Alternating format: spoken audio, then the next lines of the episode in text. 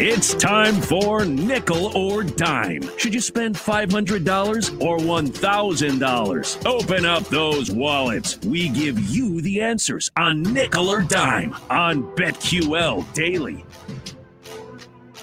It's Joe Ostrowski and Preston Johnson on the BetQL audio network. You can listen live weekdays 10 a.m. to 1 p.m. Eastern Time on the radio.com app. Watch us on YouTube live on the radio.com sports YouTube page, or of course, subscribe to the podcast, iTunes, Spotify, and over at radio.com. So, uh, unfortunately for you, Preston, we have to bring in Eli Hershkovich, and he's going to throw us some topics. So we, we've got to we've got to find out what is on his wild mind. Eli, are you set for nickel or dime?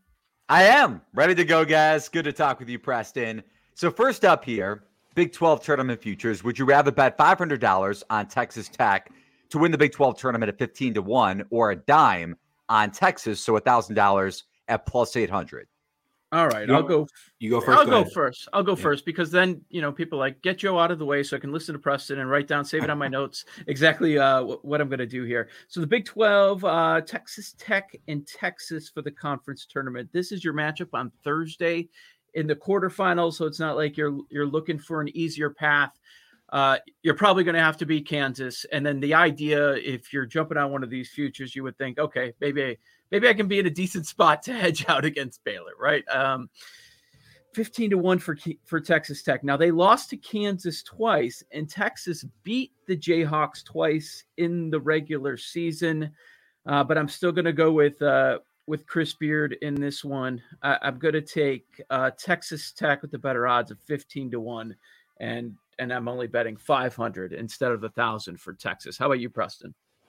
So I will I will preface these with saying um, the actual dollar amount that we're risking doesn't matter too much to me. So Yeah. it's generally it's about your ROI, right? If I think I have an edge on either of these options, that's the option I'm going to choose. Now, if they both have edges, then you know I'm going to probably want to bet the one that has more money. Or if they're both bad bets, I'm going to want to do the one that's less money. But in theory, I'm like trying to find the one that has the best ROI. And for me, uh, I'm with you at 15 to 1. It's Texas Tech. I have both teams coming out of the Big 12 almost identically as far as, uh, you know, both sitting around 10% to come out of the Big 12 in this conference tournament. And I think Texas Tech's a team that, you know, defensively in the past, they've been better, but they've also been worse defen- uh, offensively. I think they've actually had an offense this year that uh, grades out top 25 in adjusted offensive efficiency as well as their defense. And for the price getting, you know, almost twice as good of a, of a price, I have to go with Texas Tech.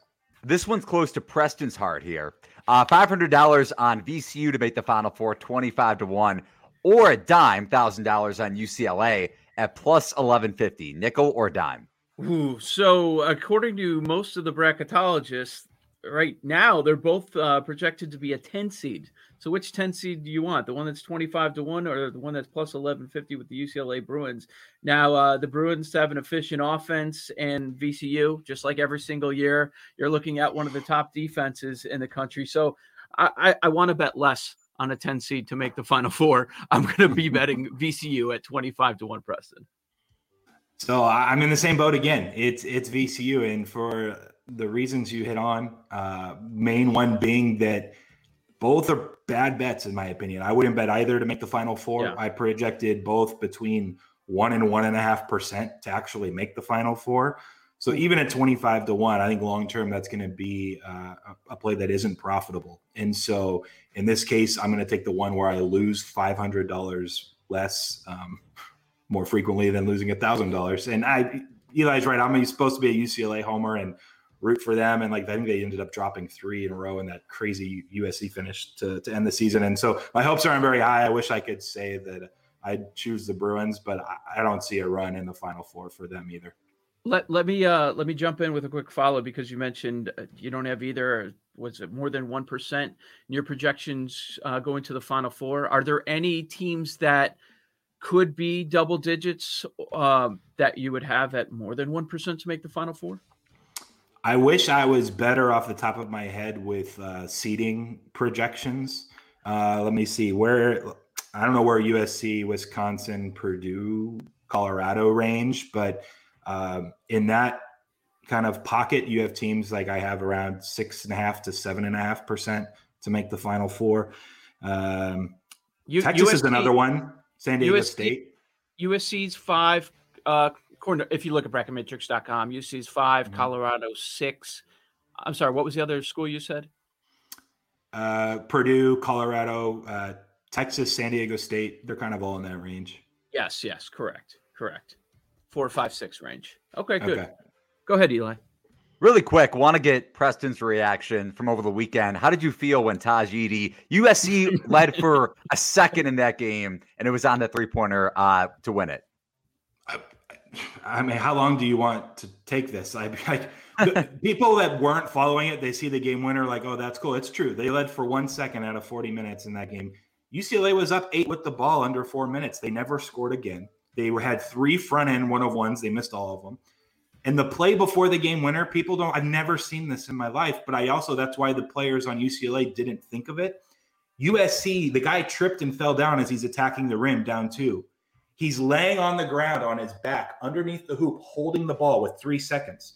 Literally no chance to shoot and score laying on the ground or to try to pass it off to a guy to shoot.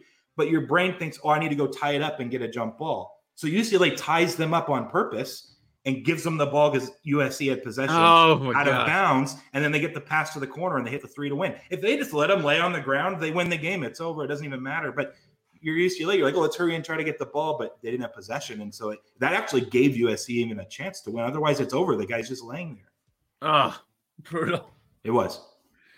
No doubt. Last college basketball question here. $500 on UConn at 30 to 1. So a nickel on UConn to win it all, or a dime on Iowa at 15 to 1.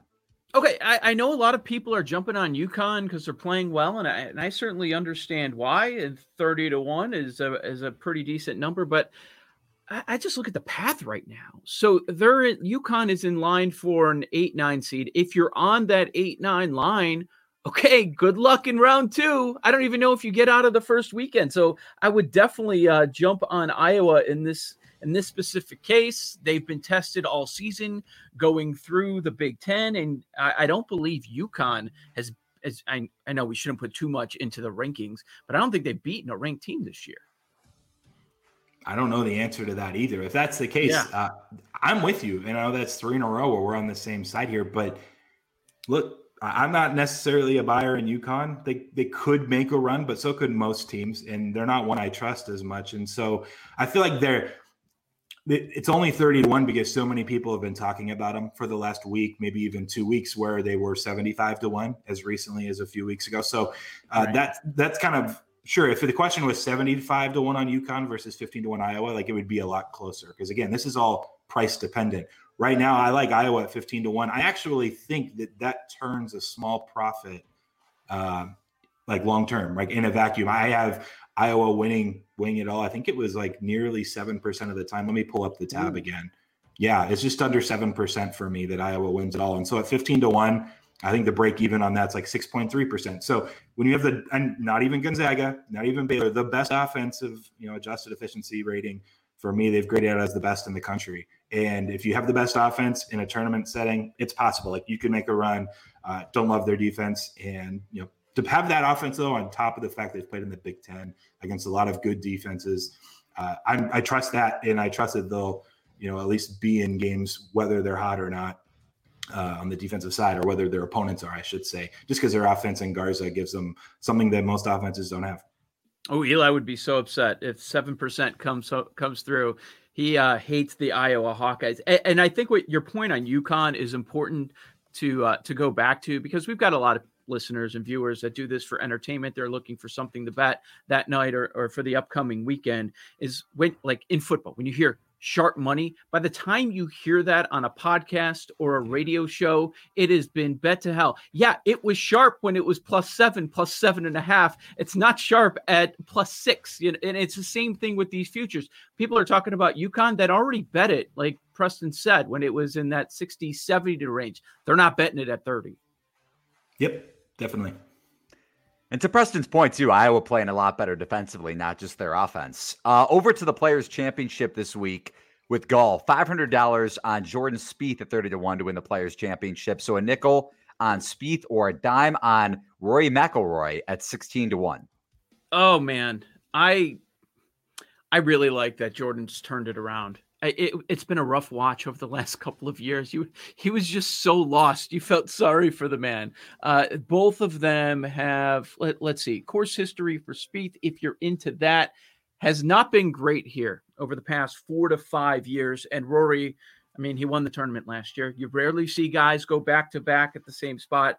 Uh, I, I know he fell back on Sunday, but at 30 to 1, I would jump on Spieth the way he's playing. There are a few elements to his game right now, like what we saw on Saturday. He looks like the old Jordan Spieth, and uh, not so much for the players, but I but I hope he has it for the Masters because that would uh, that'd be a lot of lot of fun. So th- this one's interesting. I so I don't do any golf. I, okay. I follow it very minimally. I definitely don't bet it. I wouldn't pretend to know a price, this, this, or that. So I asked a friend, Rufus Peabody, who does do golf. He is one who's of the, best. Who's fantastic. Yes. What a time to. to was, it, was it Preston? Preston? I think it was. Oh Preston. man, we'll have to reconnect. Oh, oh he's man. back. He's back. I think we got him. Okay, back. good. Am I back? Okay, sorry, that might yeah. have just been my internet jumping out. So I, I, reached out to Rufus. I said, "Hey, help me out with this question."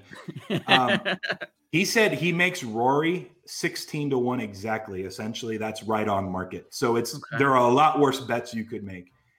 He says this is the exact conversation. I know we have about a minute left.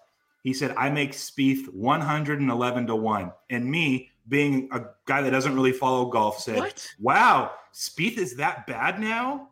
Good to know. And he said, no, he's actually been a lot better. So he would have had Spieth. He's like basically Spieth's on the up and up, and he still only yeah. has him priced 111 to one. And he actually likes Spieth in some matchups head to head. So he's actually, as a whole in the market, higher on Spieth via. But outright, no. But outright, like yeah, 30 to one is like an incredibly bad bet. So definitely stay away. Rory 16 to one's basically break even. So I'm going to go with Rory. Yeah, NFC East a nickel on the Washington football team at plus 350 or a dime on the Cowboys at plus 100. All right, I'll, I'll keep it quick. I can't believe I'm going to say I'm back the elite defense. I, I, I guess the football team. It's my guess that they're going to be aggressive in the quarterback market. I'll take them plus 350. I, I wrote down the same thing. Just the yeah. uncertainty with Dak and how healthy he actually will be. It's a big question mark. It's BetQL Daily with Joe Ostrowski on the BetQL Audio Network. Preston Johnson, my co-host today at Sports Cheetah on Twitter. I'm at Joe0670. In about 20 minutes, we'll go out to Vegas, check in with the Superbooks. Jeff Sherman hit on the NBA golf and uh, some other stuff. See uh, what's going on at the Superbook out there. They are also located in Colorado. If you're listening in the state of Colorado, uh, Preston Johnson, I, I we're kind of uh, strapped for time there at the end of the last segment. You had mentioned that you felt that there's a bit of an edge or a bet to be made with San Diego and Houston in the conference tournaments. I know you like Oregon. you kept circling back to the Ducks a few times. Uh, is there anything else that you wanted to add uh, that you weren't able to squeeze in on San Diego State and or Houston? No, the only thing I would add is that I know they're the t- two of the chalky uh, answers because they're the favorites in the you know each of these respective tournaments. But I think that's yeah. where the value lies ultimately for me. And I mean, Houston's like that's not really a surprise. And I, I, don't know if it's we're getting a little bit of value because everyone saw Memphis almost knock them off and they hit the game winner at the buzzer, and you know Houston escapes. But uh, they're you know rated. They're like they're a top ten team in my opinion. Like they're a team that you know has a legitimate shot to make a run. I think we've said that for a few years with Houston, but their yeah. their resume always just grades out so well, and uh, you know they have a couple like I think they have three losses total, and a couple of them, like once against Tulsa, one against ECU. Like, so it makes you kind of question things. But uh, ultimately, you know, when it's all said and done, I, I think they're a legitimate uh, team after that first and second tier that we talk about a lot of those other teams. Um, anyways, so yeah, Houston again, I had it priced closer to minus 200. So if you can get minus 170 range, I know that was the PointsBet price. Uh, that, yeah. That's a good one as well. Okay, cool. Um, I, I wanted to talk a little bit about uh, futures for the title. And I, I know people that bet these. A lot of times, you what they call a portfolio. You, you try to get some bigger numbers throughout the season, and let's see if anything happens with I don't know my six to eight teams that I have once we get to the tournament. Uh, do you do that? Do you, do you gather teams throughout the year once you see there's some value? A team at 60, you think, okay, the true number is much shorter than that, or, or maybe you don't even get get involved in uh, a title or Final Four futures? Joe, I've I've never done this before, but the entire portfolio this season should and always should have been Gonzaga. That's it. There, there's. It. I'm telling you, there's no point in adding other teams, in my opinion. And before the season, they were ten to one range, and that was like one of the best bets you could make this year. And I have no reason to add to it to take away from my potential, you know, uh, profit if they do end up winning it all. And so I haven't made it a single addition. And there might be a few teams over the course of the season that made sense to grab at good prices. Like Oregon's a team that's been talked about. UConn a couple weeks ago, like you were talking about, has been hyped. Gonzaga's just by far, in, in a way, I think the best overall team in the country this year. Uh, Baylor's been a surprise. They've only lost one game and been at least talked about in that tier. But Yeah. regardless, you know that's probably going to be a national championship game if it gets down to that. And yeah, I, I other seasons I'll have six to eight teams in a portfolio, whatever you want to call it, which never seems to work out anyways. This year it's like, man, Believe me, I, I had Texas Tech a couple years ago at 200 to 1.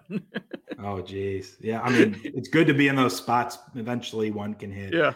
Uh, doesn't usually seem to, but man, before the season, it was like, wow, I'm getting Gonzaga, who I think you know before the season, which is it's tough to do full season projections and like what percent of the time do they win the title? There's just so much going on this year, but at this point, like they're gonna, I think they win over 33 percent of the time, and you don't really have a favorite that high. In the past, we've seen like Kentucky teams be maybe um, you know in the 40s as far as their percent or probability to win it all. Mhm. Gonzaga's you know nearing that. I believe I don't have it up right now, but it was like 35 point something percent is my Gonzaga projection to win it all. And so I mean that's saying like even the plus 250s out there are still value. So if that's the case, which we'll see if it is or not, I just I just haven't felt a reason to add to the Gonzaga bet preseason.